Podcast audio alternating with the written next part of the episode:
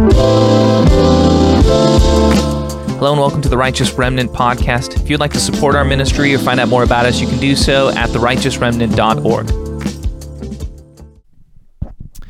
All right, welcome to the Righteous Remnant podcast. This week we're going to be doing our fourth video in this series about engaging culture, and today we're going to talk about homosexuality, which really is the test of our generation. Homosexuality really has become the de facto dividing line in our generation. Okay, and what I mean by that is that depending on how you answer this question, um, it will determine whether you are in the kingdom or not.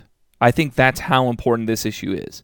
Um, for many churches, many ministries, um, this has moved them outside of the realm of orthodoxy, in my opinion. Okay, that's um, it's a big deal. All right, it's a big deal. Um, it is for many people, not Christians, um, but for many people who think about God, who think about becoming Christian, this is maybe the the greatest area of offense that people have towards God and the Bible. It's the reason why many people have stopped being Christian because of this particular issue. Okay, um, as I mentioned, it is the clearest differentiator between churches that have compromised and those who have not. And I just think today it is um, something that everyone has to take a position on. This is not something that you can really be agnostic on, right? You can't just go, well, I don't know, and I don't want to worry about that.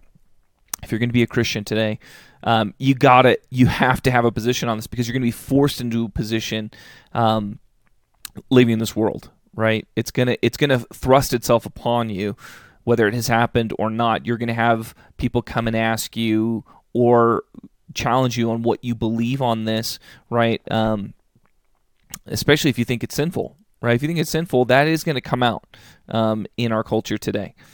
All right, so what we the one of the issues that I think that lots of Christians become really confused about is that they don't understand um, the difference between behavior and identity. Okay, on this issue, and that's because um, historically speaking, Christians have argued that homosexuality is a behavior. Okay, specifically that it's a sinful behavior. All right, but the difference today is that in our culture, it is seen not as a behavior but as an identity. Okay, and a lot of this is because of the influence of Marxism in our culture today. Marxism is all about it's it's a worldview that puts people into different tribes or groups, right? So the question is, are you part of this tribe or are you not part of this tribe? And because Marxism has become so influential in our culture, um, and the gay issue has become so intertwined with it, the question is not is homosexual practice sinful? The question is is homosexual identity wrong, right? Because a lot of you know a lot of Christians get confused on this because we say, hey, it's just a it's just a sinful practice, and we believe that many things are sinful practices that other people do not believe, right? Like so, for example, we believe that sleeping with somebody before marriage is sinful, right? And this is a very unpopular position today. All right. Most people in our culture believe that there's nothing wrong with sleeping with somebody before or outside of marriage. Okay. So this is a clear area where Christians disagree with non Christians, but we don't face anywhere near the same level of persecution. And the reason is because, you know, we call this sin fornication.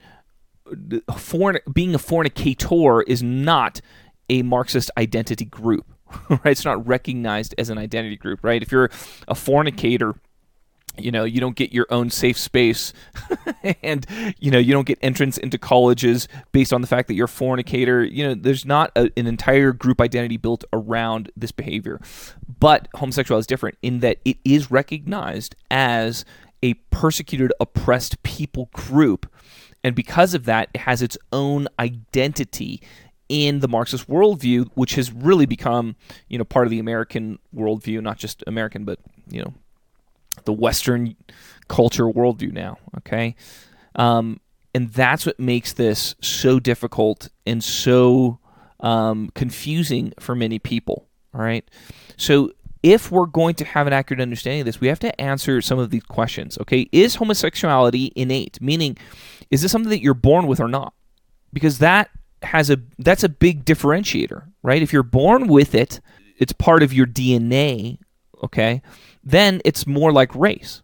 okay, then the Marxists maybe they're right, right? Maybe this is something that you know is part of your identity group in that sense, just like race is. All right, um, but if it's not, then it's probably not like race. Okay, is it immutable? Meaning, can it change or not? Is somebody you know born homosexual and then their sexuality can never change, right? Or do we see sexuality changing in people? Okay, again, if you're born with it and you can't change it, it's totally immutable. Then yeah, maybe this is an identity but maybe it's not. Okay. And then is it sinful? Is it morally wrong or not? These are the big questions that every Christian has to have clarity on. You have to have clarity on these things because if you don't, then what's going to happen is you're going to buy in to the Marxist paradigm of this, which is that this is an innate, immutable, characteristic of a person, just like race, right? And that's really the narrative. The narrative is that homosexuality is just like race in that people are born with it, they can't change it, that's part of who they are, and that's their identity. And so they should be proud of that identity. Does that make sense? That is the the gay pride narrative. And that's this whole impetus now to not just say, hey, this is something I feel, but this is who I am and I'm proud of it and to come out of the closet and all of that. I'm going to make the argument that none of that is true. Okay? I'm going to make the argument that homosexuality is not innate. Okay? It's not innate. Mm, this this should be obvious by the way. Okay? People are not born with sexual desire. All right? Babies do not feel sexual desire, but what you're going to hear more and more from people on the left, right, is that they want to encourage sexuality in children and you know, and there's this idea that yes, you're gay from birth. That's not true. There's never been any evidence to suggest that um, there's a gay gene or something like that. There's no evidence. Okay. Now, could we one day find that? Yeah, perhaps, maybe. But the point is, we haven't found it yet. So the evidence is on the side of those who believe that it is not innate. And by the way, we can see this in twins, right? So you can have twins that have the same DNA and one can be gay and one can be not, right? Which seems to suggest that there's not some kind of gay gene or something like that, all right? That it's not part of our DNA, it's not part of our genes, that this is something that develops later on, okay? And that's important because, you know, it, let's liken it to something like um, there, there's a phenomenon where if you have an alcoholic father, right, that there is um, a much higher chance that you become an alcoholic, for example. All right. And um, I think that's much more similar to what we're dealing with, meaning that certain abusive behaviors produce a kind of perversion where the natural desire is twisted. Okay. And to be clear, all of us have this in different ways. Okay. We all have sinful desires, which are twisted natural desires, and that, that oftentimes um, happen to us as we as we cope through traumatic or painful experiences that we've had in our lives. Like I said, this is true for every every single person on the planet. All right, this is my position, and I believe this is more of an Orthodox Christian position. Okay, um, the second is, is this immutable? I'm going to argue that no, it's not immutable. Meaning, we see that sexuality does change. All right, that its sexuality is fluid. All right. Now, some people are going to make the argument, "Oh, you're one of those people that thinks you could just you just choose to be gay, and you should just un- choose not to be gay, and it's just easy as that." And I'm not saying that at all. All right, in the same way that somebody who's dealing with an addiction, they can't just choose to not have the addiction. It's not a simple issue of choice. All right, it's not you can simply choose to fix it. There's lots of feelings and desires that people have that they don't want to have. And if, if it was just as easy as just choosing it, obviously lots of people would do it. And a lot of people caricature the Christian position, right? They make a straw man of the Christian position where it's like, oh, they think you're just choosing to be gay and, you know, they're idiots. And that's that's a caricature. That's not real. Okay. No, we understand that it's not as easy as choosing not to be gay. Okay. But the point is, is that there is a sense in which we can exert will that can influence our feelings in this in this way okay? And this is not just on the issue of homosexuality but on a wide variety of issues and that it's not it's not easy okay? And it's not something that you can just choose to be free of. It's it's very difficult and many people never become free of their sinful desires okay? So this is in keeping with many, many different sinful desires that people struggle with and wrestle with. And some of them we get freedom, some of them we don't, right? It's not just an issue of trying hard, although that can be part of a successful strategy towards transformation, all right? Um, but no, it's very difficult, okay? And Christians make the argument that you know this is this is part of who we of what we do as Christians that we're being transformed into the image of God and that we play a role in that but that God plays an essential role as well meaning it's not to tra- to really transform is not 100% in our ability to do by ourselves right I can't just make the decision to transform myself and try really hard and boom I'm transformed okay no I play a role an essential role in the process of transformation, but God also plays an essential role. And both parts have to play their role. And by the way, just because I want to change in some way doesn't mean that it's going to happen. Even if I pray every day, right? Even if I try really hard, okay? We don't control God, right? God is God. And sometimes he works miraculously, sometimes he doesn't. There's a wide variety of reasons, I think, why that sometimes happens and why that sometimes doesn't. But you know that that would be a much longer podcast episode for me to explore all of those various reasons. But the point is simply that we we're not in control of this thing. So if we're talking about, hey, if somebody's gay, can they become straight? I think that, yeah, the, I think the answer is yes, they can. And I've heard many testimonies of people who have become straight when they were once gay. I think it happens pretty often. Okay. Now that being said, I, I the paradigm that I have is not that you know you, you only feel homosexual feelings and now you only feel heterosexual feelings and that it's a 100% transformation the vast majority of transformation doesn't happen like that where it's 100% to 100% okay the vast majority of transformation is that hey i feel this sinful desire and i feel it really strongly and that as i you know walk with god and as i as he changes me and as i mature in different areas I feel less and less of that temptation. It's not as strong as it once was. Okay. But there can be times where I'm still tempted with that. Even though I have great freedom in this area now, I don't struggle with it nearly as much as I used to struggle with it. I can still be tempted in that area. And sometimes I can even give into that temptation. Again, that's true. Let's take alcoholism again as an example. All right. Can you have somebody that gets 80% freedom towards alcohol, you know, addiction? And the answer is yes, of course. In fact, I would argue that that most transformation happens like that, where it's not 100% transformation, but maybe it's 80%. And and what I always say is that partial freedom is real freedom. Okay? Partial freedom is real freedom. All right? And so a lot of people like to disparage this idea. Oh, you're just, you know, you're just talking about people, you know, disciplining themselves and, you know, but you're not really talking about transformation, but I but I am really talking about transformation, okay? Real transformation oftentimes takes time and oftentimes it's partial. And the my understanding of this is that, you know, biblically speaking, because this lifetime is so short. From God's perspective, our let's say it's a hundred year lifespan, you know, is really, really short. And so we look at it from a human perspective and we go, oh my gosh, you know, somebody tries to be Christian, can't even change themselves, you know, in this in this one area where they're struggling, you know, see the whole thing's false. And it's like, no, it's because a person has so many different desires, right? And they they're changing many of those desires you know, in a certain amount of time, let's say 40, 50 years, they can change many, many of those desires and to a large degree, right? But just because you have some of those desires that never see 100% transformation, that that's evidence that the whole process isn't working. No, the whole the whole understanding of Christianity is that there, we have we're eternal beings. And I believe we're going to be changing for eternity, right? We're going to be becoming more and more like Him for eternity. So it's just a totally different perspective, right? And this is how a lot of people strawman the Christian position, or they don't really understand it. And so because of that, they go, "Oh, these people are just coping," you know, like they want to pretend that God is changing them, but they never really change. And I just want to say that's a really cynical, jaded view. I've I've changed a lot in my life. I've in many ways I've become more loving, more humble, right, more wise. But am I at 100% wisdom or humility or no? Of course not, right?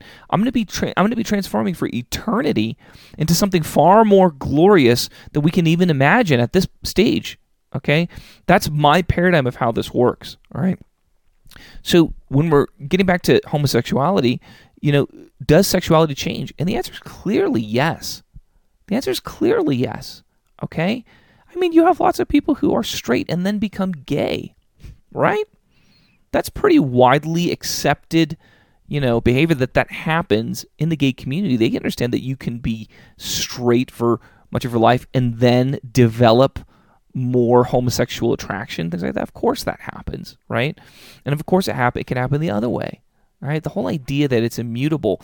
That's all part of a narrative that is is is part of this idea trying to equate homosexuality with race. But these are separate things. These are separate things. All right.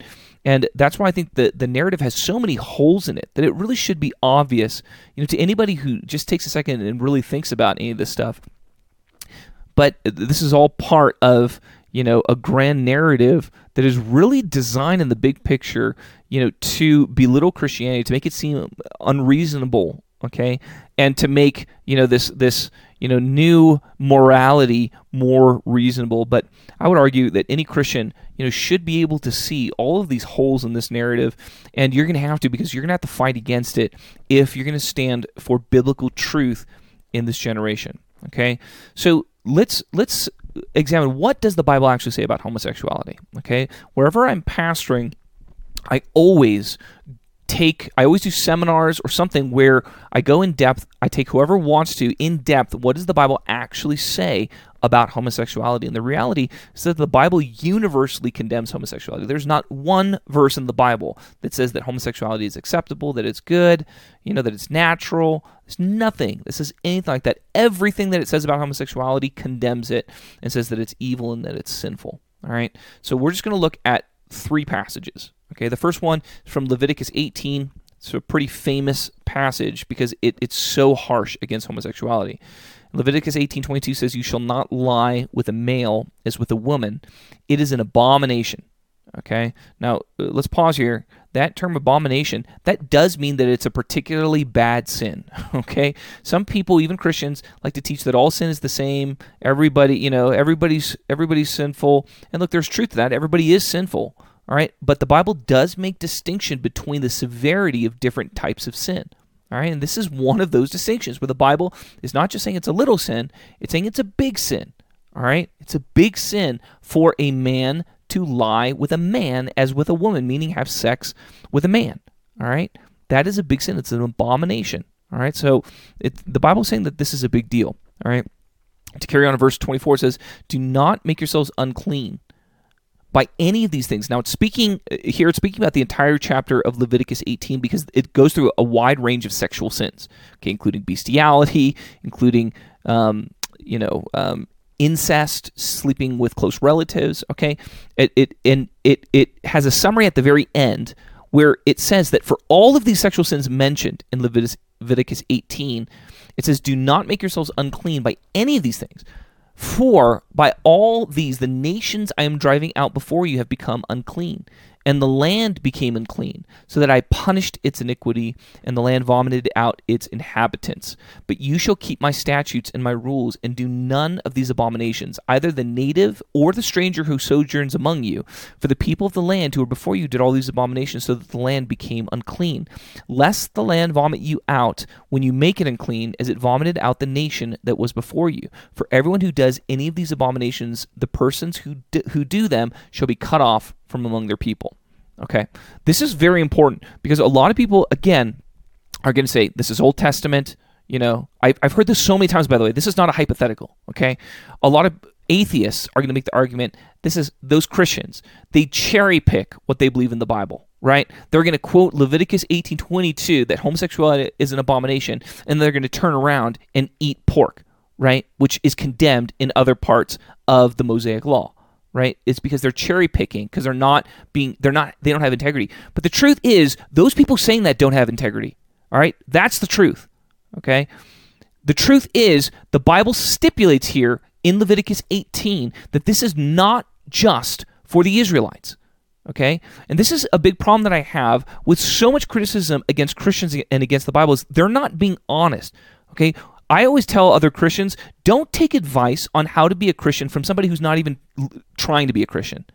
right? Because this is the this is the kind of stuff you're gonna hear all the time from non-Christians who are not even trying to be a Christian. They're gonna say all those Christians are hypocrites, right? And if you want to be a real Christian, then you should love like Jesus loved. And that is it's it's such a dishonest argument because these people are not trying to really understand the Bible on their own. And if they were actually trying, they would know that that argument is garbage. Okay? It's biblical garbage. All right?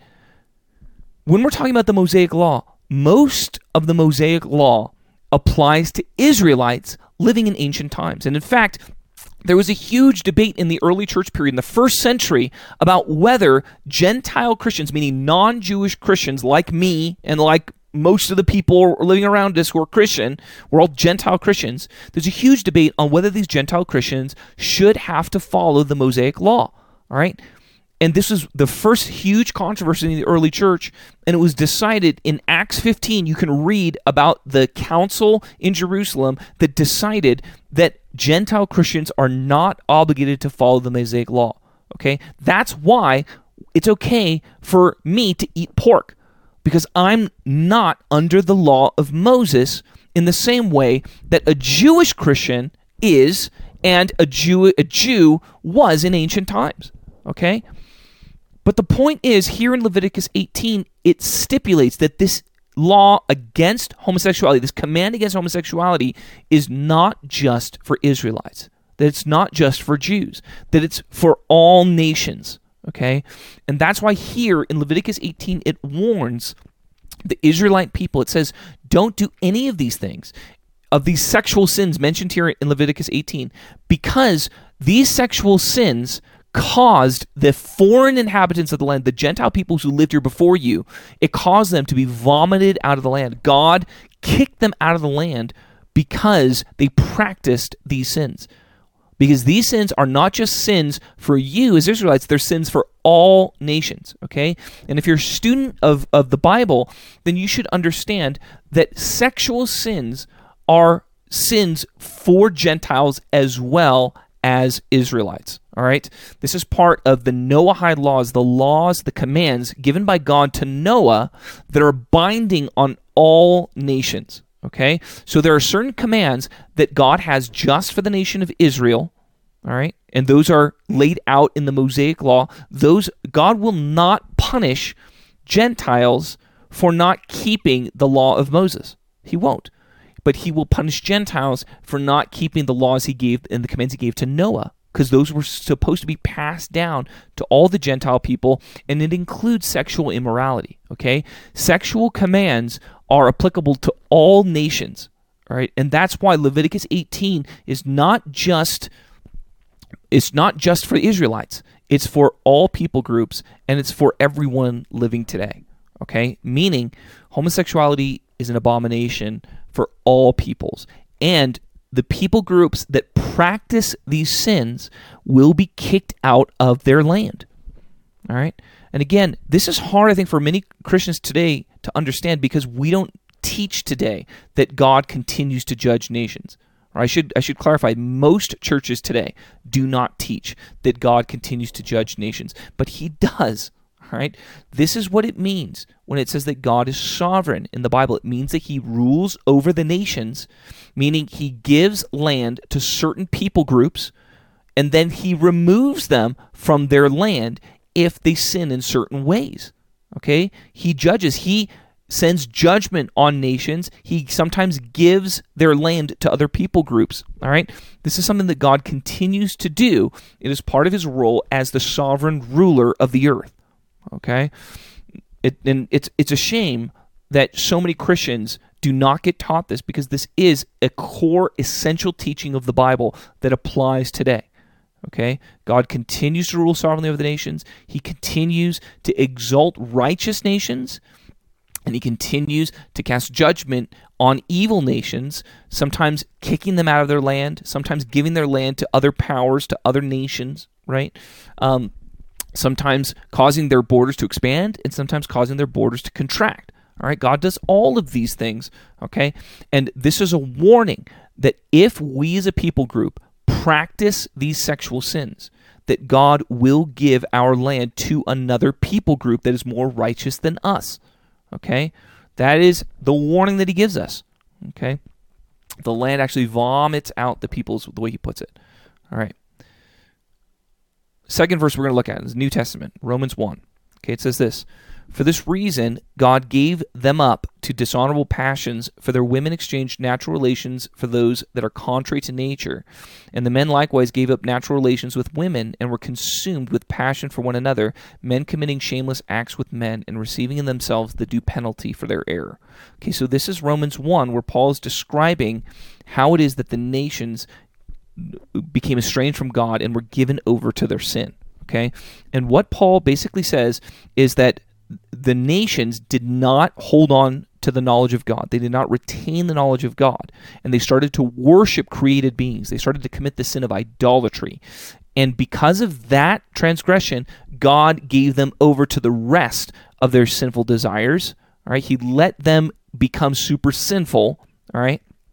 And one of the fruits of mature sin in a culture was this was homosexual um, sin.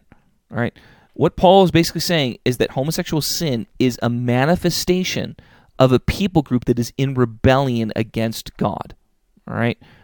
It's a it, it shows up. God it's a mature sin that God gives a people over to when they have rejected the knowledge of God and started to worship created things. God gives them over to their sin, and this is a sign. Homosexual sin in a culture is a sign that God has given them over. All right, so it is again condemned as sinful here in Romans 1, which to clarify is the New Testament. All right. And lastly, the, the last passage we're going to look at is 1 Corinthians chapter 6. Right, verse 9 says this Or do you not know that wrongdoers will not inherit the kingdom of God? Do not be deceived. Neither the sexually immoral, nor idolaters, nor adulterers, nor men who have sex with men, nor thieves, nor the greedy, nor drunkards, nor slanderers, nor swindlers will inherit the kingdom of God. And that is what some of you were. But you were washed, you were sanctified, you were justified in the name of the Lord Jesus Christ and by the Spirit of our God. All right, this is a very important passage, okay? Because there are people that are going to argue today that you can be gay Christian. You can be a gay Christian. That can be your identity. And I believe this passage explicitly rejects that position. Okay? This passage makes it clear, all right, that wrongdoers will not inherit the kingdom of God. All right? And this is speaking about those who practice these sins as opposed to stumble in these sins. Okay? Okay, all believers can stumble in sin and yet remain in right relationship with the Lord. And the way you do that is you continue to recognize that what you did is sinful, you repent of it, and you commit again to to not practicing that sin. All right? It says even if you fall into the same sin regularly, I think as as long as you continue to regard it as sinful and as long as you as you regularly repent of that sin, I believe you can still be in right relationship with the Lord. Okay? But the, the scriptures do, do warn us in places like Hebrews chapter 3 to be careful that your hearts do not grow hardened by the deceitfulness of sin. All right? And that is a temptation for us. When we start to commit the same sin over and over, our, our hearts can become hardened against that sin and we can stop regarding it as sinful. All right? And then we can start practicing it. And scripture warns us about that. Okay? And it warns us that if we continue to practice these sins, all right, we should we should recognize that we will not inherit the kingdom of God. We should not be deceived, right, into thinking that his grace is so great that we can continue to practice sin and that we will still have an inheritance in his kingdom. And he makes it clear that the people that we were before we were saved, were sexually immoral or idolaters or adulterers or homosexuals or thieves. Okay? That's who we were. But when we are saved, when we uh, go in Christ, that we are a new creature. The old is gone, the new has come, meaning we are no longer to regard ourselves as having that old sinful identity. That's not who we are. I'm not a sexual I, I'm not a sexually immoral person anymore. I can stumble in that sin all right. But that's not who I am. And that specifically refutes this idea that you can be a gay Christian because, again, being gay, that's a, that's a sinful practice according to Scripture. So you can't identify with being gay and being a Christian, any more that you can identify as being an adulterer and being a Christian, right? Saying, like, oh, yeah, I'm just an adulterer Christian. Yeah, I'm living with a, a, a, person who's not my spouse and sleeping with them regularly. And that's part of my identity. That's who I am. I was created that way by God. And I'm a Christian at the same time. Those no, that that's impossible. You cannot be an adulterer Christian, right? Either you are a Christian who regards your adultery as sinful, and though you might stumble in it, you refuse to practice it, okay? Either that's who you are, or you're an adulterer who will not inherit the kingdom of God. And you are not a Christian. Okay, in fact, you know, the, the scriptures are pretty clear in the, about what you're to do with Christians that continue to practice sin. Okay, this is 1 Corinthians 5. 1 Corinthians 5, you have a man who's sleeping with his mother in law, and Paul says, You're proud of, of, of, this, showing grace to this person, but you should be kicking him out of your, of your church. You should be refusing to fellowship and eat with him. Okay? You should hand this man over to Satan, is the way Paul puts it. All right? And that's what he says that he does. He has handed this man over to Satan. Do not even speak with this person anymore. Right? And that's how we, we are to treat those who continue to practice sin and yet identify as a Christian. We are to refuse to fellowship with those people. Okay? So anybody who identifies as a gay Christian, we should not be fellowshipping with. Okay? Now, I, I need to clarify this a little bit because there are some people that would call themselves a gay Christian because they feel homosexual feelings, but they're not actively you know, engaging in homosexual activity. All right. Uh, I think that's a different thing. All right. I think they shouldn't call themselves gay Christians. All right. Um, but I think you can continue to fellowship with them. I would regard that person, okay, as somebody who's struggling, a Christian who's struggling with homosexuality. Okay. And that's that's fine. You can be right relationship with God and be struggling against a certain sin, okay? Like we all are, right? That's that's okay. All right. But the point is, it's you should not be identifying this way, all right? Because the Bible does not identify you in that way. Okay, according to Scripture, if anyone is in Christ, he is a new creature, a new creation. The old is gone and the new has come. Therefore, we regard no one according to the flesh. Okay, we regard no I, like I don't call anybody. Oh yeah, that's he's an adulterer, right? If I'm talking about any Christian, he may have committed adultery in the past, but that's not who he is. He's not an adulterer. He was washed, he was cleansed, he was sanctified and justified in the name of the Lord. That's not who he is anymore if he's in Christ. Okay? If God has forgiven him, then I do not have the right to hold that as his identity. All right? And that's that's that's the idea there. Therefore, we're not to regard, you know, Christians who struggle with homosexuality as being gay. That's not their identity. All right? No, they're Christians who struggle with sin. Okay? All right. Now, uh, some people, you know, are going to say, no, actually, the Bible's fine with gay Christians. All right. And one of, you know, I'm just to, there's like obviously a million arguments here.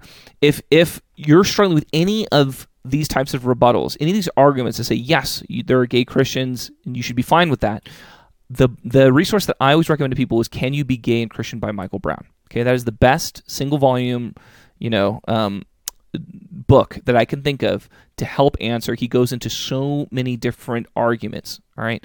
I do not have time to address all of those arguments, and I can't do it nearly as well as Michael Brown. Okay. So I would highly um, recommend that you pick up that book. Um, it's probably not even on Amazon anymore because it's it's probably arguing for conversion, so-called conversion therapy.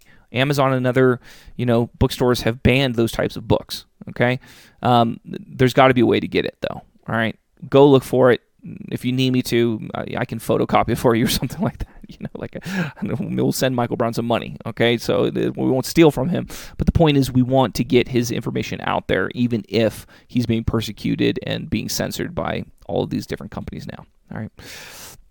All right, but I am going to address a couple of these arguments, some of the major ones that I've heard again and again. Okay, number one, Jesus never condemns homosexuality. Okay, this is a dishonest argument. This is a dishonest argument, okay? Because there is not a Jewish rabbi on record, okay, anywhere in history that approves of homosexuality. Okay, all right, they all condemned homosexuality, and it would have been, you know, it would have been obvious that Jesus condemns homosexuality. Okay, it is true that he does not specifically say that homosexuality is sinful. There's no, there's nothing in the New Testament that says that.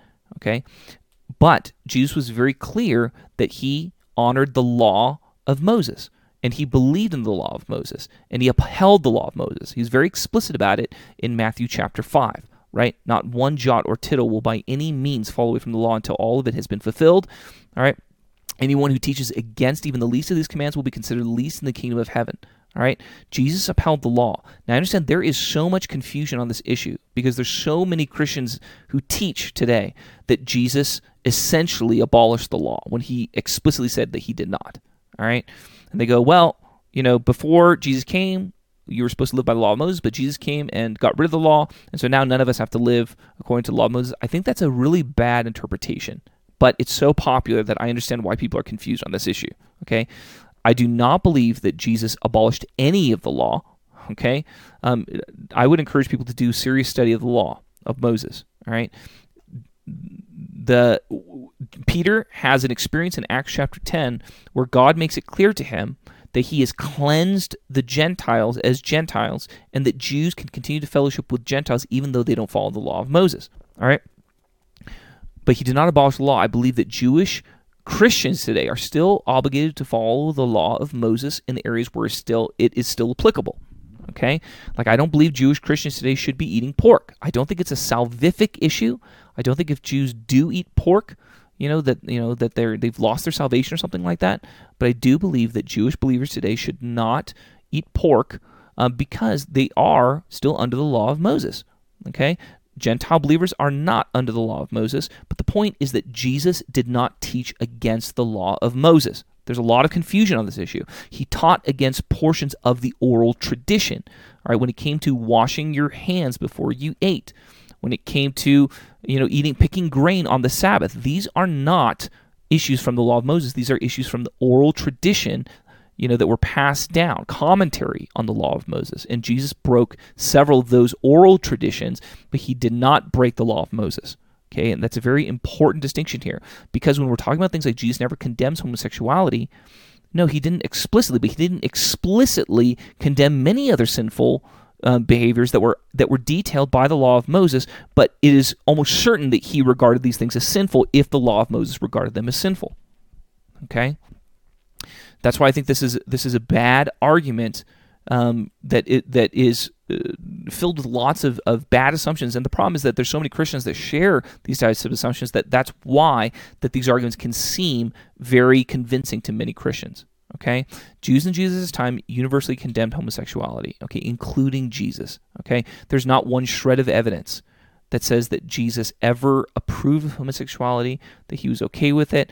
No, every bit of evidence that we have would have suggested that he would have condemned homosexuality. And Paul was very explicit, and we regard Paul's letters as being authoritative. Okay, we believe that Paul's letters are authoritative, that you know that it's part of Scripture, and that it there's no it's not like Jesus disagreed with Paul. All right, if Jesus disagreed with Paul, that's a much bigger issue, and um, you know, then the Bible doesn't have authority. We're getting into an, an argument for biblical authority. Okay, that's not what we as Christians believe. Okay, so just because there's no verse where Jesus says homosexuality is sinful, right? That doesn't mean that Jesus endorsed homosexuality, and that's not good reason for anyone to make the argument that you know the Bible endorses homosexuality. Okay. Now the second argument that I hear all the time is that Paul only condemned promiscuous homosexuality, meaning he never meant to condemn monogamous homosexuality, meaning he was fine with gay marriage. Right? Paul would have been fine with gay marriage, is the way the argument goes. He only wanted to condemn, you know, the culture of homosexuality where you're sleeping around with lots of different people. Okay. Again, there's nothing in the biblical text that says anything like this. Okay, in fact, the text generally, when you break it down, literally, it's men who have sex with men. Okay, that's what it's, it's condemning. It's condemning that act. All right, and nothing in the historical record would imply the idea that Paul just meant to condemn, you know, monogamous homosexual marriage or something like that. There's nothing. This is all you know people making up and hoping that maybe that this is a, a loophole, you know, or something like that. But again, Paul was a Jewish rabbi in the first century, and his his views were consistent with all the other rabbis. It's not like we have another, you know, bunch of rabbis. It's not like there was a faction. You know, they were like pro homosexuality in the first century. There's zero evidence that any Jewish rabbi thought that homosexuality homosexuality was acceptable to God. Okay, all right. Now uh, let's let's go on from there. The reality is that even when we're talking about gay marriages today, ninety percent of them are promiscuous. Okay, in fact, less than five percent of homosexual unions today remain monogamous over a twenty-year span. Okay, the, there's all this, you know, there's all this argument to say that the Bible's fine with you know, monogamous gay marriage. But when we look at gay culture, it's very promiscuous. I would argue that's not because it's just coincidence. I would argue that that is the nature of that particular sin issue, right? It's a lust. It's it's in it's intricately tied up with lust, right? Such that it tends to be very promiscuous. Okay, a 1997 Australian study showed that only 13% of homosexual, homosexually active males aged 50 or, or over had had as few as 1 to 10 sex partners in their lifetime. Okay, three quarters of those in the study, of gay, of gay men in the study, had over 20 sex partners, and half had over 100. Okay, gay culture is very promiscuous. Okay, so if you're trying to make the argument, you know, that God is fine with homosexuality you know, just for, uh, in the case of gay marriage, he just wants committed homosexuality. Well, you should also be honest enough to recognize that very, very few, I mean, we're talking, you know, incredibly few gay marriages um, remain monogamous. Okay. Now, some would uh, then point to, you know, heterosexual marriages and be like, oh, there's lots, there's lots of affairs and lots of people sleeping around. Yeah, that's true. Okay. But there's a much higher percentage of heterosexual unions that remain true and monogamous. Okay? All right. All right. Now, the real question, if we're getting into this, okay, is why? Why does the scriptures, why do the scriptures condemn homosexuality? Okay? And uh, this is the, the real, the deeper question. Okay? And this is the one that's harder to answer. Okay? It's harder to answer. So I'm going to do my best to answer this. Okay? And obviously, you know, this is all super controversial, but I think this is really important for Christians to understand the why. Okay, I don't think it's enough for us just to say that the Bible says so, therefore we just have to trust it. Now, I do think that is the foundation. Okay, and I'm going to talk more about that foundation in a second. But I do think the way wisdom works is that we should want to know why God gives all his commands. We should want not just to trust in his commands, but we should want to mature such that we understand his commands, right? That that's the goal for all of us, okay? So to reiterate, we do want to trust his commands. All, you know, all obedience starts with trust, okay? But I would argue that as we become more like God, if we're pressing on towards maturity, then more and more we should understand the reason why He gives us these commands. Okay, so I'm going to give three basic answers to this. Okay, I'm going to go in depth on all these. Okay, number one, all people have sinful desires. Number two, I'm not completely sure. And number three, perversion. Okay, I'm going to explain all of those things. Okay, so first of all, why does the Bible condemn homosexuality? First of all, we have to establish that all people have sinful desires. Okay, there is this attempt today to say that Christians, you know, don't care about many sins; they just care about homosexual homosexuality, and that's because inside they're actually homophobes. Right? That's because really what it is is that there's all these homophobes, and they're using you know the Bible and they're using Christianity to justify their homophobia. Okay, that is a bunch of garbage. All right, that's a bunch of garbage. Is that true in some cases? Of course. All right. But generally speaking, no, it's not true. Okay. It's not true. All right. Look, I have been around Christians my entire life. And I'll tell you, I, I, I don't know if I've ever met a serious homophobe in the sense that somebody was like deeply, you know, had a deep hatred of people who were homosexual. I, I don't know if I've even ever met somebody like that.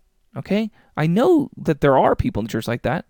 I'm just saying, I, I, I've personally never met, and I'm around Christians all the time. Okay? All right? Christianity teaches that all people are sinful and that all people wrestle with sinful desires. Okay? The issue is not that some people are so, you know, evil that, you know, they don't deserve to go to heaven. All right? If you're familiar with Christian teaching at all, you know that Christians believe that all people deserve not to go to heaven. All people deserve eternal condemnation. All right? That's what Christians believe. But we believe that God is gracious to us, that if we will humble ourselves, okay, and and if we will make him Lord of our life, meaning we'll say, God, I trust your standards of morality more than my own, and I'm gonna try and live according to your standards. Okay, that that is the the condition for salvation. Okay, it's not being good enough. It's about being humble and trusting him. That's what it is, okay? And that's why this issue is such a big deal because on this issue, people are unwilling to humble themselves and to trust God, but they insist that they know better than the Bible and they know better than the Christian God and they know better than Christians. And that is the issue. It's an issue of pride, okay? And so it's aptly named. The gay movement is aptly named pride because that is the core problem here, okay? It's a pride issue, all right? And as I mentioned before, Christians believe that many things are sinful that most non Christians do not believe, such as fornication, sleeping with somebody before or outside of marriage. That's fornication. We believe that's evil and that's wrong. All right. Most Christians, most non Christians don't believe that now. All right. They believe it's fine. You know, try. You should try somebody out sexually before you marry them. Okay. All right. Christians believe that that's evil and that's wrong. But again, there's not as much. You know, there's not an issue over this because it's not a Marxist identity group. All right. And that's the core issue of what we're running into. Okay. Now, answer number two here why does the Bible condemn homosexuality? Is I have to be honest, I'm not completely sure. Okay. And this is, I think, this sh- Christians should be honest about this. All right. Well, I'm not completely sure. There are other sin issues that I feel like I have a pretty good understanding of why the Bible condemns it stealing, lying. I can give you you know a lot of uh, i can give you a sermon or two about those issues and why they're evil right? Why it's not just an issue where we should trust god but why you know uh, i've seen the damage that these sins inflict in my own life and i can testify to them personally okay? On this issue i've never i've never struggled with this okay? I've struggled with lots of different sin issues okay? This is not one of them all right? I believe that there is something to say about somebody who has wrestled with a sin issue and overcome it, I think that they do tend to speak with a greater authority. So I'm speaking outside of my primary authority when I'm talking about this issue, but that's because there's so few people willing to, to talk about this issue at all. All right. That I feel compelled to talk about this one. Okay. The Bible does not explain its commands oftentimes. Okay. It tests our trust of it. All right. And this this is something that we should understand as Christians. This is the foundation of trust, okay?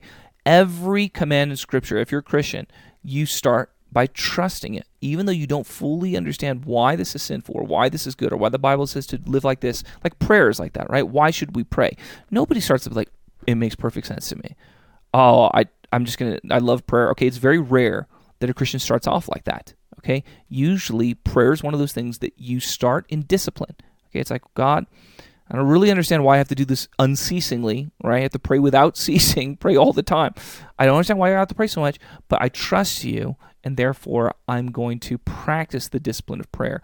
And then in time, you grow to understand how valuable and important it is, okay? All right, uh, that's how it works. Trust is the foundation of Christian obedience, okay? Now, this is really difficult for many people in our generation because and here's where we have to, you know, give the devil its due in a sense, right? We have to recognize as Christians that there is such a thing as legalism. Okay, legalism is where we insist upon something because of the letter of the law, right? Because the Bible seems to say that this is wrong, and we go, "It's wrong, it's wrong, it's wrong," and then over time, we as the church recognize, you know what? We were probably wrong about how we were interpreting that command. okay, like I don't know what a good, what's a good example. How about like women wearing head coverings? All right, it's rare that you find a church today where you know people are like, "Oh my gosh, you woman came here without your head covering. That is sinful. Go home, get your head covering, or here's some hats that we have for women, and insist, you know, that women wear their head coverings. Okay, that used to be a thing, by the way. Most churches did that back in the day. All right, we have now come to a place, right, where we recognize, hey, you know, that was probably more of a cultural issue, and we don't insist upon that today. Now, we could be wrong about that. Okay, to be clear. But the point is, there we recognize as the church that there have been times where we've been wrong about our interpretation of certain commands in the Bible. Okay, another good one is you know um, the the sun going around the moon, or excuse me, the, the sun going around the earth, right? We used to think the sun went around the earth, and then, you know, people suggested that the earth went around the sun and they were burned at the stake and all this kind of stuff, right? Or like the Protestant Reformation, right? like works aren't necessary for for salvation, right? That it's by faith alone. Okay, the priesthood of all believers. There's there's many positions where Christians have changed their position, where there's had there's been reformation of the church, and where we acknowledge that the teachings that were prevalent in the church before were wrong because we had a legalistic interpretation of that passage. Okay? We as Christians recognize that that has happened in church history. Okay? Now, the big problem today is that, you know, when you get taught history, usually the way it's taught is about how the church was wrong over and over and over and over again. And, you know, it's usually presented in a way that the church has, has always been wrong, and therefore we should never trust the church and the church's teachings and stuff like that, right? Like the Crusades is a great example. Okay? The Crusades the Christians hated the Muslims, and so they declared holy war on them, and that's why the Crusades happened. Okay. Could there have been a degree of that? Yeah, it's possible. But you know that I was a history major at Berkeley. That's basically the way I learned it. You know, and then I went to seminary and I read um, the Case for the Crusades by um, you know the guy who wrote the Case for Christ. I forget his name. Strobel, I think Lee Strobel. Okay, I think he wrote the Case for the Crusades, and that was the very first time in my entire life that I ever heard a legitimate argument for the Crusades and why they were a good thing that they happened. All right. And that book convinced me. Okay. Um, I did a bit more research after reading that book, but yeah, I feel like I basically understand why the Crusades happened, and I'm glad that they happened. And I recognize that the way I was taught about it as a history major at Berkeley and, and all my history before talking about the Crusades, it was always presented as this was just Christians being bigoted and evil and justifying their evil behavior, you know, with the Bible and stuff, and stuff like this. And I recognize now that no, that's just the way a lot of history is taught now because it has an anti-Christian bias. All right. I think our the way we teach history has a huge anti-Christian bias now. And the, what I'm getting at here is that while we as Christians recognize that there have been legalistic interpretations of the Bible, and there have been atrocities committed in the name of God. By the way, I would argue that this is what you know the Ten Commandments. It talks about do not take the Lord's name in vain. I would argue that this that's what this command is: do not carry the Lord's name in vain, meaning do not use the Lord's name to do something evil in His name. All right, I believe that this happens. Okay, this happens, and this is legalism is one of the things as a Christian that I'm battling all the time in the church. All right. So I'm battling legalism in the church, and outside of the church, I'm battling lawlessness. Okay? We recognize as Christians that legalism does happen. All right? And many are going to make the argument that, that the, the churches the evangelical teaching on homosexuality that homosexuality is evil, that it's wrong, that this is one of those legalistic interpretations. Okay? We have to recognize that, okay, it might be, okay? It might be, all right? Meaning we should at least try to be humble to recognize if there's any legitimate argument here. That's why I do try and listen to a lot of these rebuttal, rebuttal arguments. That's why I did read Can You Be Gay and Christian? And I did try and really deal with some of these arguments that are being put out there. I've now come to a place where I don't believe any of the arguments being put out there that, that argue that the Bible does not condemn homosexuality. I don't believe any of those arguments have serious merit. I have not heard any good ones, honestly. And I'm open to hearing good ones. Okay? I really am open to it. But from my study of Scripture, from my perspective, the scriptures universally condemn homosexuality, and it's not even close. Okay, it's not even close, in my opinion. Okay, the last thing I'm going to say on this issue of not being completely sure is this: when it comes to sins like homosexuality, we're really dealing with generational type sins. Okay, meaning this is the type of sin that affects is going to have widespread effect um, on a culture over the course of time. All right. For myself, you know, I, I don't know. I can't say for sure what the long term effect of, of a popular homosexuality is going to be in our culture. I have some guesses, which I'm going to get into. All right. But I don't think anybody should have confidence that a particular behavior is evil or not evil if we haven't seen its effect in culture for a long period of time. Okay? Homosexuality got popular about 10 years ago, something like that. We're in 2023 right now. Okay, it got popular about 10 years ago. Like Barack Obama, when he ran for president in like, you know, I think it was like 2008 or something like that, he was against homosexuality. That shows you, okay, that shows you that it was not popular in the culture, okay, until about 10 minutes ago. All right. It's been a very short time period where homosexuality has become popular, meaning we don't know what the long term effects are. And this is what I think is, is really arrogant. It's really arrogant for people to be sure that homosexuality is not sinful. Like you have, like you have so many people, especially young people, and they are 100% sure they know for a fact that there's nothing wrong with homosexuality that's totally natural. Okay? Let me say this. These people uh, I'm going to say that position is idiotic. That position is idiotic. Okay? Because you cannot be sure. You cannot be sure. You don't you haven't seen the effects that this has had on a people group over generations and the, the idea that you can have moral cert, you know, certainty on something that is, is like a in fashion sin, right, is is so arrogant and so foolish. All right, that's all I'll say. In humility, we should say we're not sure. Okay, I have a lot more respect for for somebody whose, whose position is, you know what, I'm not sure. We're gonna have to see. But I don't think there's anything wrong with it. I have a lot more respect for that position than for the person who says, I know 100%, you know, it's there's nothing wrong with this. It's totally natural and good. We're, it's not going to have any negative effects on society. And I know that because I'm 20 years old and all my friends say so. God, that is the this is the the worst kind of arrogance that has become so popular in our culture today, right? It's unbelievable. Um, but that's where we are. Okay, that's where we are in our culture. All I can say is don't be intimidated by that kind of stuff. All right? As a Christian, don't be intimidated by by the masses of people who are 100% sure in something they have no business being sure about. All right? All right? And the last thing I'm saying, why does the Bible condemn homosexuality? Well, the, the real reason is is really because it's perversion. Okay, the Bible says abomination. Okay, but the point is that it's it's not a natural, healthy desire that we were created to have. It's something that has been twisted. All right, and I mentioned this you know, at the beginning of this lesson that this is true for almost all sinful desires. They're twisted natural desires. Okay? So again, alcoholism, to take the example that we've been using, all right, is is liking alcohol sinful? I don't think so. I don't think so. Okay, I think you know all things are to be enjoyed. I think alcohol is one of those things that can be enjoyed in a certain context. Okay, and with moderation, with temperance. Okay, alcoholism is where you develop a really unhealthy dependency on it, and then it it creates all sorts of problems. It has all sorts of negative fruit associated with it. Okay, I would make the same argument that that that's what homosexuality looks like to me. All right, now numerous studies have found a higher link between sexual abuse and same-sex attraction. Okay, Epi- epidemiological studies find a positive association between childhood maltreatment and same-sex sexuality in adulthood, with lesbians and gay men reporting 1.6 to 4 times greater prevalence of sexual and physical abuse than homose- than heterosexuals. Okay, and by the way, I got this data from um, a government website. Okay, U.S. government website. Okay, it used to be if you said this, you know, seven years ago, right?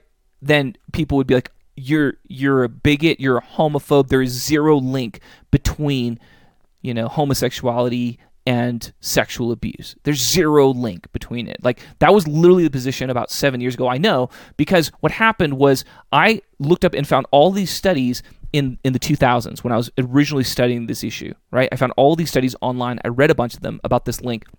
And then when I went back in the 2010s and tried to find those things, they were all scrubbed from the internet. They were literally scrubbed. Like you couldn't find them on the internet. Those sites that I had bookmarked, right? They were all the studies were gone. Okay, and in fact, what happened is all those all those you know when you Google search it, it would all point you to one of the University of California's. I forget if it was Santa Barbara or Davis, one of those, and they would say there's there's all evidence suggests now that there's zero link between sexual abuse and same-sex attraction. And I remember reading this in the 2010s and being like, "This is this is garbage." I read the studies. I read the studies that show that there all these different links, right? And in the 2010s, it was like, nope, there's zero link. So saith the University of California, the ultimate authority on this garbage, right? And now they have switched back And now they acknowledge, well, there is a link, okay? And the way that oftentimes gets presented in academia is like, well, because what happens is, you know, bullies and abusers can sense they have they have some type of gaydar and they can sense when somebody's gay and then they go and abuse them or something like that okay? That's the way that many people now think about it. Now to be clear uh, i'm not saying that these studies are saying that but when you hear people talk about it that's a lot of times the way that they will frame it okay? But now it is acknowledged that there there are pretty clear links between same-sex attraction and sexual abuse okay the point being people who are same sex attracted oftentimes have had sexual abuse in their past. Okay? Lesbians and gay men reporting 1.6 to 4 times greater prevalence. Okay, of physical and sexual abuse in that particular study. Again, there's actually a lot of studies that show similar types of things. Okay, in this other study, 327 homosexual and bisexual men participating in an ongoing cohort study pertaining to risk factors for HIV infection completed a survey regarding history of sexual abuse. 35.5% reported being sexually abused as children. Okay? 35.5% of the homosexual and bisexual men in this particular study out of 327 reported sexual abuse in their backgrounds. Okay? Sexual abuse does not directly cause same sex attraction, but how we respond to abuse determines the ultimate effect. Okay? This is my point now. Okay? Generally speaking, I'm not I'm not making the argument that if somebody is sexually abused, then they become gay. I'm not making that argument, okay? What I'm saying is that when we have traumatic experiences in our life, the way that we respond to that can determine whether it becomes an ongoing um, issue in our lives, whether it be, whether it starts to warp good natural desires in our lives, and this is true for a wide variety of issues. Okay, it's a wide variety of issues. If you've had traumatic experiences, like many people have, okay, like I have had, like many people have had, you should know that the way you respond to that really causes things to change in your life. All right. And this is, I think, ultimately why forgiveness is so essential. All right. When we're talking about inner healing in the church, all right, it's it's so important that you forgive those who have wronged you. If you hold on to unforgiveness, if you hold on to bitterness, what starts to happen is is really negative desires start to uh, grow inside of your heart. Okay, and it can take on all sorts of different kind of destructive behaviors. All right, this is one of the things that I counsel all believers in. Hey, forgive those who have wronged you. Love your enemies. Right. I'm not saying that that's easy. Again.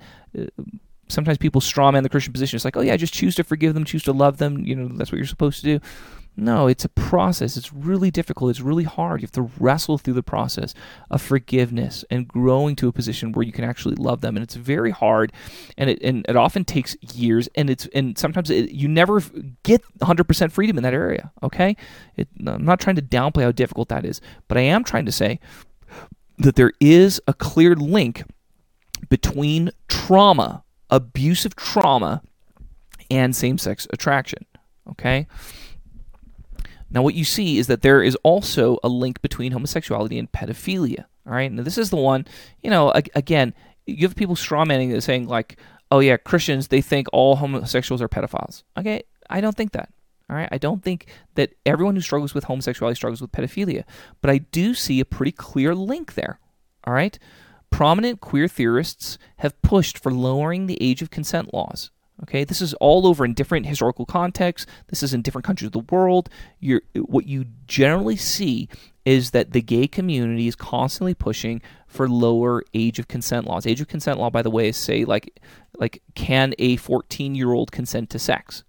Okay, can a 13 year old consent to sex? Again, the gay community oftentimes is pushing for those ages to be lower and lower and lower, arguing that you know children should be able to consent or young people should be able to consent to sex and that should not be punished. Okay, I think that it's because there tends to be right a link between pedophilia and gay culture. Okay, gay culture historically has a long history of pederasty. Right in the Roman Empire, it was very common, right, in gay communities to to sleep with young boys. All right, I, this link seems pretty clear to me now. Okay, having oh, it's only been again 15 years or something like that, 13 years since homosexuality became popular in America. And already I feel like I see that link becoming more and more obvious. All right. Like you have this push now to uh, you know de um, stigmatize you know pedophilia. Like we shouldn't call it pedophilia. We should call it you know minor attracted persons. Okay, and these people don't want to feel that way, you know, but they do, and we have to accept them as they are. And you know, and it's like look, I'm all for loving people who struggle with sin as long as we can as long as we call it sin. Okay? Everybody's struggling with evil desires. I get that. Okay? I'm not saying that we should kick them out of society, you know, or kill them. I'm not saying that. Okay? But I am saying that we need to clearly label it as sinful. The idea that you are attracted to children is sinful. It's wrong. Okay, it's an unhealthy desire, and that's the big difference. Because it's uh, to me the issue is we're trying to normalize the desire. We're trying to say the desire is okay. We can't punish people for the desire. We can't. You say the desire is evil, but yes, we can, and we should. We should clearly label that desire as evil. It's an evil desire. Okay. In Gayle Rubin's um, work, Thinking Sex in 1984 says promiscuous homosexuality, sadomasochism, fetishism, transsexuality, cross generational encounters are still viewed as unmodulated horrors incapable of involving affection, love, free choice, kindness, or transcendence. Okay, uh, like understand what the author is doing here.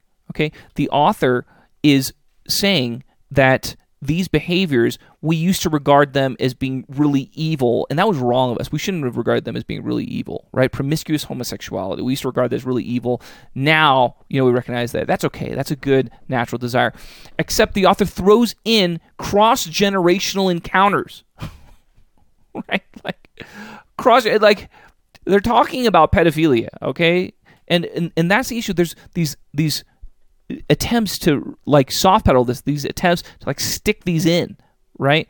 And it's and you're seeing this all over the place, right? Michel Foucault, okay, who's one of the the you know most prominent queer theorists, okay, pushed hard for the position that children can consent to sex with an adult to to lower than 15, all right?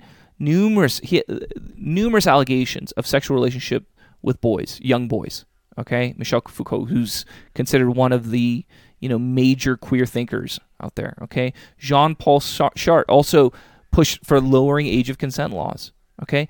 And then what uh, you know if we're just talking about these historical gay figures i think that's concerning. But it's not we're not just talking about ac- academia here. We're talking about modern phenomenon where there's this push to have drag queens do drag queen story hour for little kids all right there you know in florida i think governor desantis said that you know pr- gay pride events are you know not allowed to have kids there, and they canceled the event. If they couldn't have kids, they didn't want to have the event. You know these are you know and, and it's widely recognized that at these gay pride parades and stuff like that, there's all sorts of nude men. There's all sorts of sexual acts being simulated or sometimes happening. Right, like these are not events that children should be at, but there is this push in the gay community to have kids be part of that because they want to normalize homosexuality. Okay, and you know the the the, the way this is justified is to say like, hey, we need to teach kids that homosexuality is healthy and good.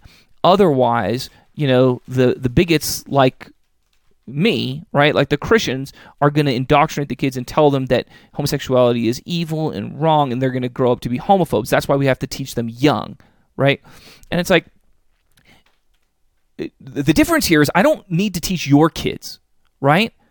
Like I, I teach my kids, right? And I teach the kids at my church, right? If their parents voluntarily bring them to be taught by me, okay? But the difference is I don't feel the need to go out and, you know, make your kids know that this is wrong. And but there is this push on the left to say, "Hey, these conservative parents who are teaching their kids they should not be able to do that. They should not be allowed to do that. And that's why there's this huge push to stick gay pride stuff in schools to put it in you know elementary school textbooks start educating them at a young age. And it's it's specifically because there's this belief that we're indoctrinating them in a negative way and we shouldn't have the right to do that and it's so evil, right? And they use that to justify this idea that we're going to throw this gay sexuality at kids and we're going to teach them. And I think it's I think it's evil. I think it's wrong. I think it's morally wrong and gross. Okay, and I think it's part of this link between homosexuality and pedophilia. It seems pretty clear at this point that there's a link there. Okay? So I'm just trying to make this clear. I do think all of these things are evidence of perversion. Okay? Now, is it conclusive evidence? No, I can't say that. Again, I can't say that I'm 100% sure why the scriptures condemn homosexuality. These are guesses that I have, okay? And the problem is that to even guess these things has now become, you know, politically incorrect in such a way that they want to persecute you, right? Like in, in Canada, they're passing laws, you know, in Canada, they're passing laws that if a child, you know, believes they're transgender and the parent doesn't, then the state has the right to take away their child. And that's, you know, they, they've already done that. They've already taken away children from more conservative parents for that reason. And they want to do the same thing. I believe California passed some kind of bill to try and make that the law in California, right? They want to do this. And it's it's so evil. And again, I already mentioned that they they're banning books with gay conversion therapy, right? Books like you know Michael Brown's book, "Can You Be Gay and Christian?" because it argues for conversion therapy. It, argue, it makes the argument that you know gay people can turn not gay, right? Which is obviously true. Which is obviously true. Okay, I'm not saying that every you know person who's gay can pray and snap their fingers and all of a sudden feel zero homosexual desire. Okay, again, that's a caricature. All right, but I am saying clearly that sexuality is fluid. People's sexuality can shift and change over the course of their life. It is not static like race, right? Race is unchangeable. You can't change it. You can't pray yourself to be a different race, right? But sexuality is not like that. Clearly not like that. All right? And so there is a sense where you can see sexual desire grow in certain areas and you can see it diminish in certain areas by what you feed yourself, by what you nurture yourself sex- sexually on, right? If you feed your sexual desires, if you look at porn all the time, if you look at certain kinds of porn, then what happens is you grow hard in towards that and you want hard more hardcore porn and all this kind of stuff happens. We see sexuality change, it shifts in the course of people. And that's obviously true. This I this idea that we're going to gaslight you know, Americans say like, no, sexuality is is you know static. It's it's such a lie. It's such an obvious and gross lie, and it's it's and now they're persecuting those who would teach otherwise, and it's it's gross. It's disgusting. It is it is a type of totalitarianism, right? Where even on an academic level, when we're talking about academic books and theological books, like you can't even make that argument in these books and these bo- and these companies like Amazon are going to censor and ban your material.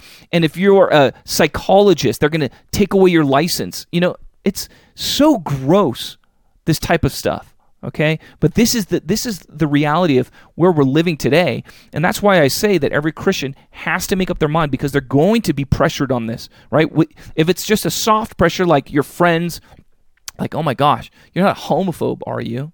Right like uh, understand what a loaded question that is. That that's not a real question. That is an attempt to that's an attempt to intimidate right and to ridicule when you ask it like that. That happens all the time to people okay? To be clear by the definition that most people in our culture use today i am a homophobe by their definition not by my definition okay? Why? By my definition i'm not a homophobe meaning i i feel fine people who struggle with homosexuality. Guess what? Welcome to the club. We're all struggling with sin. Okay? I have no problem having people in my church that struggle with homosexuality. Okay? People struggle with all sorts of crazy sins. Okay? That's the nature of, of life, of this life. We struggle with sin. All right?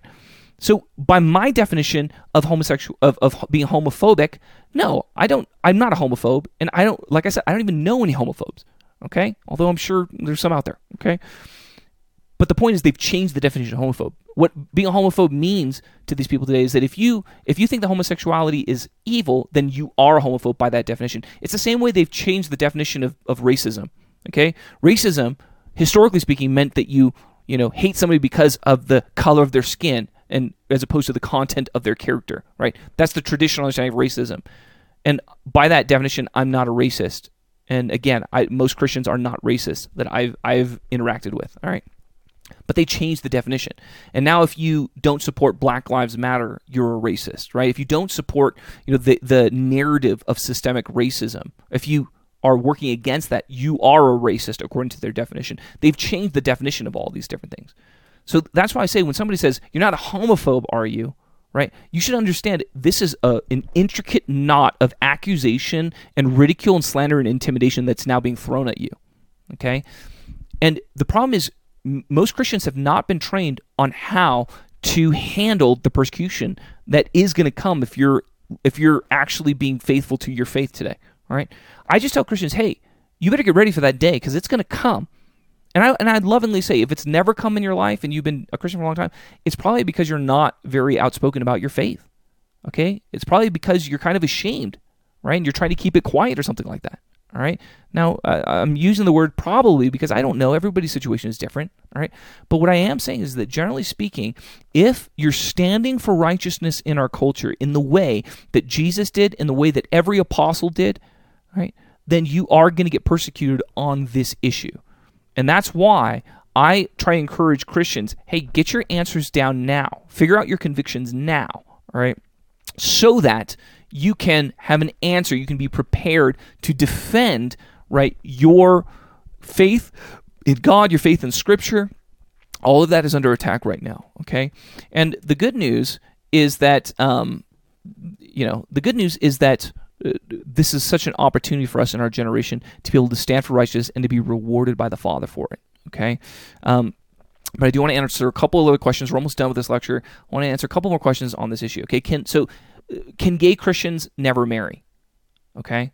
Can gay, some people are like that's so unfair, right? If you if you're gay, you know, and you become a Christian, man, you can never get married and and this is a more nuanced answer, so I, I want to flesh this out a little bit. Okay, Christianity teaches that this life is for the testing of our faith, and that it's filled with trials and tribulations. Okay, all Christians are called to deny themselves, take up their cross, and follow Him. Now, God calls some to celibacy, some to martyrdom, and all to serious sacrifice. He promises that this one lifetime of sacrifice and obedience will be rewarded many times over for eternity. Okay, so uh, that's answer part of the answer number one. Okay, the idea that gay Christians are called to sacrifice more than other Christians is simply not true. All Christians are called to take up their cross and follow Jesus unto death. Okay, my life is not my own. I have been bought with a price. I don't have the freedom. If I'm a if I'm a disciple of Jesus, I don't have the freedom to say I want to have this job or that job. I don't have the freedom to say, hey, I want to move here or move there. I don't have the freedom. Okay, my entire life is surrendered to the Lord. Okay? If he says, go to China and be a missionary, I believe that I'm under obligation to obey that command. Now, can I disobey that command? Yeah, of, of course, right? Everybody can disobey God, right? But the point is, we're all called to obedience, to complete obedience to the Lord, and that includes major sacrifice from everyone. Okay, so what I'm trying to do is trying to get away from this idea this, that this lifestyle being a Christian is unfair for those who struggle with same sex attraction versus those who don't. No, no, no. It's unfair in that sense for all of us, okay? And the real one that's unfair to is God because he's the one that paid the price that we couldn't pay, right? He paid the price for our sins, okay? Our rightful punishment is much greater, right, than we actually pay the price for. But he paid it for us so that we wouldn't have to. All right, that's the understanding of Christianity, okay? Now, that all being said, the idea that sexuality cannot change is simply not true. I've already gone into this a couple times, so I'm not going to beat this dead horse again, okay? But I'm just going to lay that out. This idea that you're a gay Christian, don't stop identifying like that. Okay, you're not a gay Christian. That might have been who you were, a gay person, but you have been washed, you have been cleansed. That's no longer who you are, okay?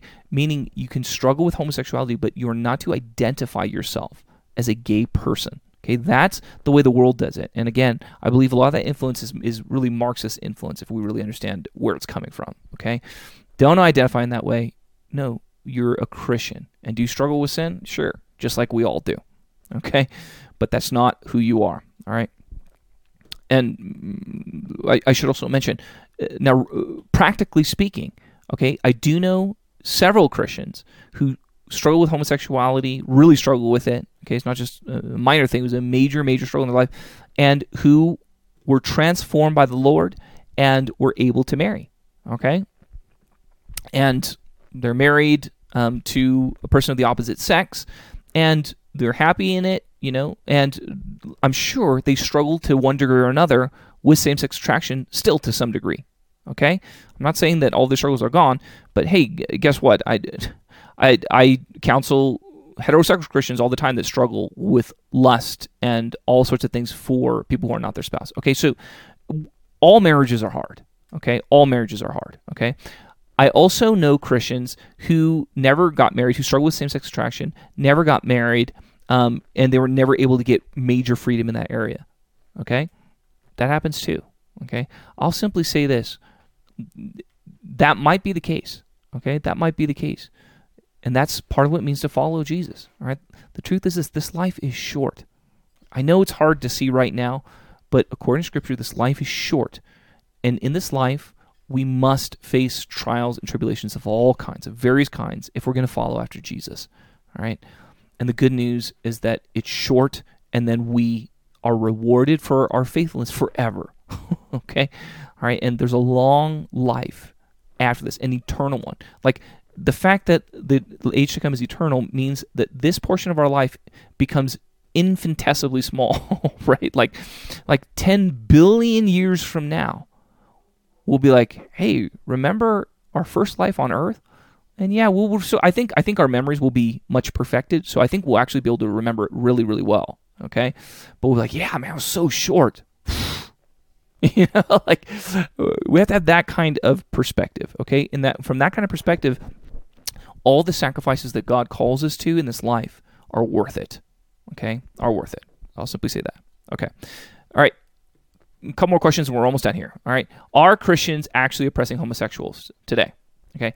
Uh, in short, no, no, come on. All right.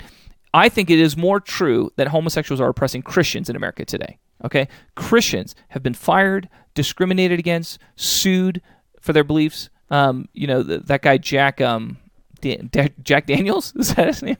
I think that's the whiskey, right? I can't remember his name.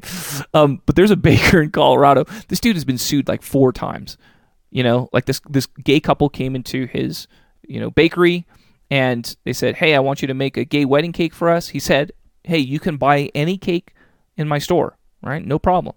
Okay, but personally, I am not going to write you know happy gay marriage or whatever okay? Because that's against my faith. I, uh, I can't celebrate your gay marriage. But you're welcome to buy any other any cake in my in my store. You can have somebody else decorate it. You can decorate it yourself. Whatever. You just can't com- you can't compel me to write something that's against my own beliefs. All right. And they sued him, of course, because they're jerks. Okay, and they're tyrannical. And he won because thank God we have freedom of speech. You know, protected by the Constitution. Um, and then he he went on to be sued by other couples for the same thing. They're literally going after him. Uh, that is an example of persecution that is happening in America today. Okay, and this type of persecution is happening all over the place. It's much more true that homosexuals are oppressing Christians than the other way around in America today. Okay, that is the obvious truth. All right.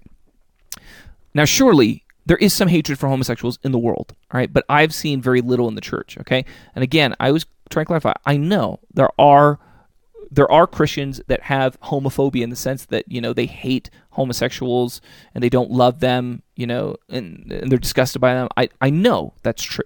I but in my experience that uh, I've never seen it.